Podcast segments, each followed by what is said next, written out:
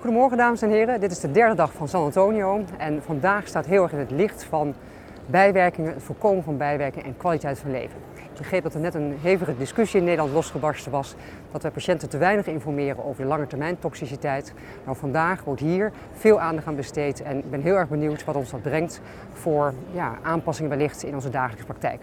Dus op naar de dag.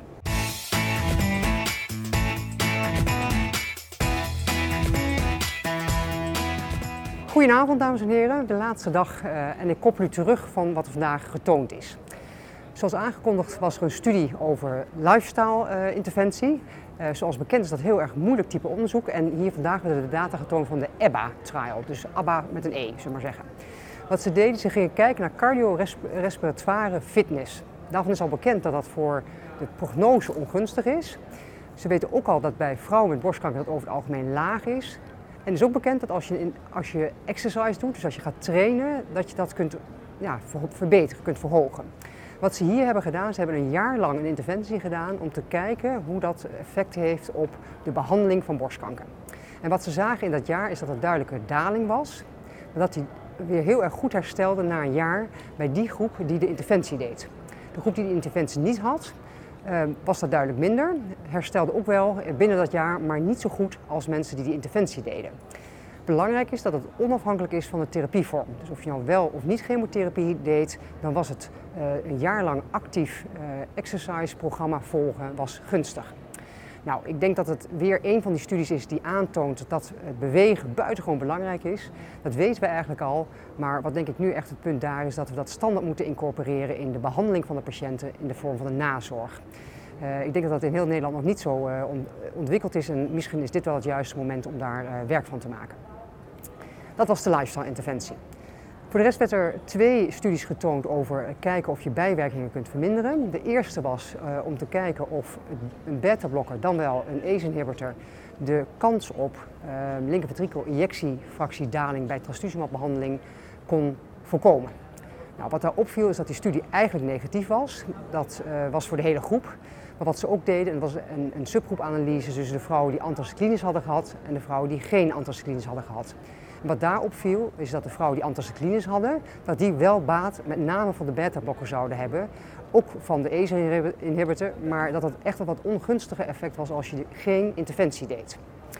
Nou, er waren twee belangrijke zaken. A, er was best een groot percentage wat een daling had van zijn linker injectiefractie. was vrij strak gesteld, 10% daling of meer dan 5% daling als hij onder de 50 was. En dat noemden ze al afwijkend. En de vraag is natuurlijk een klein beetje in hoeverre dat klinisch relevant is, wetende als je met trastuzumab stopt dat het vaak snel herstelt. Dus ja, dat blijft een vraag die er is, in hoeverre dit klinisch relevant is. Uh, ik denk wel dat het onderstreept dat nu we weten dat er, ook schema's zijn die even effectief zijn zonder anthracyclines, TCH-schema, maar ook het TRAIN 3-schema, of het TRAIN 2-schema moet ik eigenlijk zeggen, zonder anthracyclines bij de HER2-positieve tumoren dat we eigenlijk wel serieus moeten nadenken om die anthracyclines achterwege te laten in de neoadjuvante en de adjuvante behandeling van HER2-positieve tumoren. Dus ik denk dat dat ons verder zou kunnen helpen. Een andere belangrijke studie is denk ik dat ze onderzocht hebben voor de opvliegers, wel bekend bij de hormonale therapie. Um, en uh, hier werd gekeken of oxybutinine, u kent het wel van de blaaskrampen, of dat ook effectief zou kunnen zijn in een lagere dosering dan initieel uitgezocht tegen het voorkomen van opvliegers. Al bekend was dat bij 15 milligram dat daar ja, duidelijk effect is, dat die opvliegers duidelijk minder zijn, die flusjes. Maar dat was met zoveel bijwerkingen gepaard gaan dat het eigenlijk niet standaard geïmplementeerd is. En deze studie bekeek placebo versus 2,5 milligram of 5 milligram oxybutinine gedurende zes weken. En ze zagen een duidelijk verschil, een duidelijke verbetering van de hoeveelheid opvliegers. Nou, dat is denk ik uh, prachtig nieuws, want het ontstond al heel snel. Binnen een week, twee weken had je al door of het werkte ja of nee. Uh, dat was één. Maar het tweede was, er waren ook nog allerlei andere zaken die beter werden. Mensen sliepen beter, hadden betere sociale contacten, voelden zich weer sterker. Dus ja, dit lijkt me echt een belangrijk middel om te kijken of we dat kunnen implementeren. Wat ze deden is een vergelijking met andere studies. Dat mag natuurlijk niet helemaal. Maar in ieder geval komt het er dan zeker niet slechter uit dan de bekende middelen, zoals de uh, antidepressiva uh, en de clonidine. Dus ja, ik denk dat we hier serieus naar moeten kijken of we dat gaan inzetten bij vrouwen met hormonale therapie en veel flusjes. Goed, dan was er ook vanmiddag nog veel aandacht voor kwaliteit van leven. Ehm, en onder andere bij jonge vrouwen werden gekeken onder de 40. Eén uh, studie toonde dat uh, er steeds meer neoadjuvante chemotherapie gegeven gaat worden bij deze populatie. Dat de kans op een pathologisch complete remissie steeds groter is. Maar opmerkelijk leidde dat niet tot meer doen van borstsparende operatie. Mogelijk omdat er steeds betere reconstructie en reconstructieve chirurgie uh, mogelijkheden zijn, dat dat een van de redenen zou kunnen zijn. Maar het was wel opmerkelijk. Zeker opmerkelijk omdat een andere Amerikaanse studie toonde dat qua kwaliteit van leven dat dat duidelijk ongunstiger is voor de vrouwen onder de 40 die gaan voor een ablatio met reconstructie of een bilaterale ablatio met reconstructie ten opzichte van borstsparende operatie. En dat geeft denk ik wel te denken. Daar moeten we serieus naar kijken hoe die data er uh, in de finale papers uit gaat zien. Uh, want daar moeten we wel oog voor hebben. Uh, juist omdat er dus steeds meer gestuurd wordt op het doen van ablatio met reconstructieve chirurgie. Um, dan was er nog één studie, moet ik even spieken op mijn blaadje over de kwaliteit van leven. Oh ja, dat was het verschil tussen hormonale therapie en chemotherapie. Dus werd vergeleken in de TeleX-studie, grote, grote studie waarbij in dit geval een, een site-studie ging kijken naar vrouwen die zowel met chemotherapie als met hormonale therapie waren behandeld, versus de vrouwen die alleen hormonale therapie behandeling kregen. En dan hebben ze meerdere maten gekeken, onder andere op de cognitieve impairment. Um, ja, dat was toch wel opmerkelijk dat in de eerste drie maanden zie je een duidelijke afname die dan wel een beetje herstelt over de rest van de, van de in dit geval drie jaar wat ze gekeken hebben.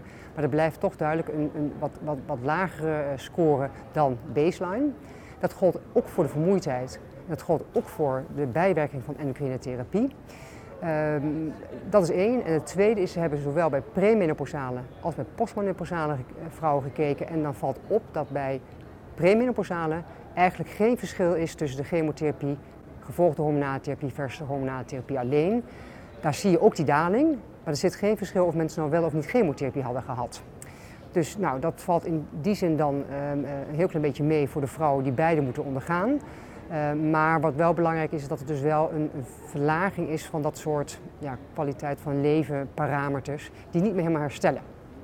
Zelf vind ik het altijd wel lastig om dat dan te kwantificeren, want ja, wat is dan één punt of anderhalve punt op zo'n schaal? Uh, want uh, er werd ook gekeken naar de overall maat van kwaliteit van leven. En ja, dat is dan weer opmerkelijk. Die verschilde eigenlijk helemaal niet. Niet tussen de groepen, maar ook niet in de tijd.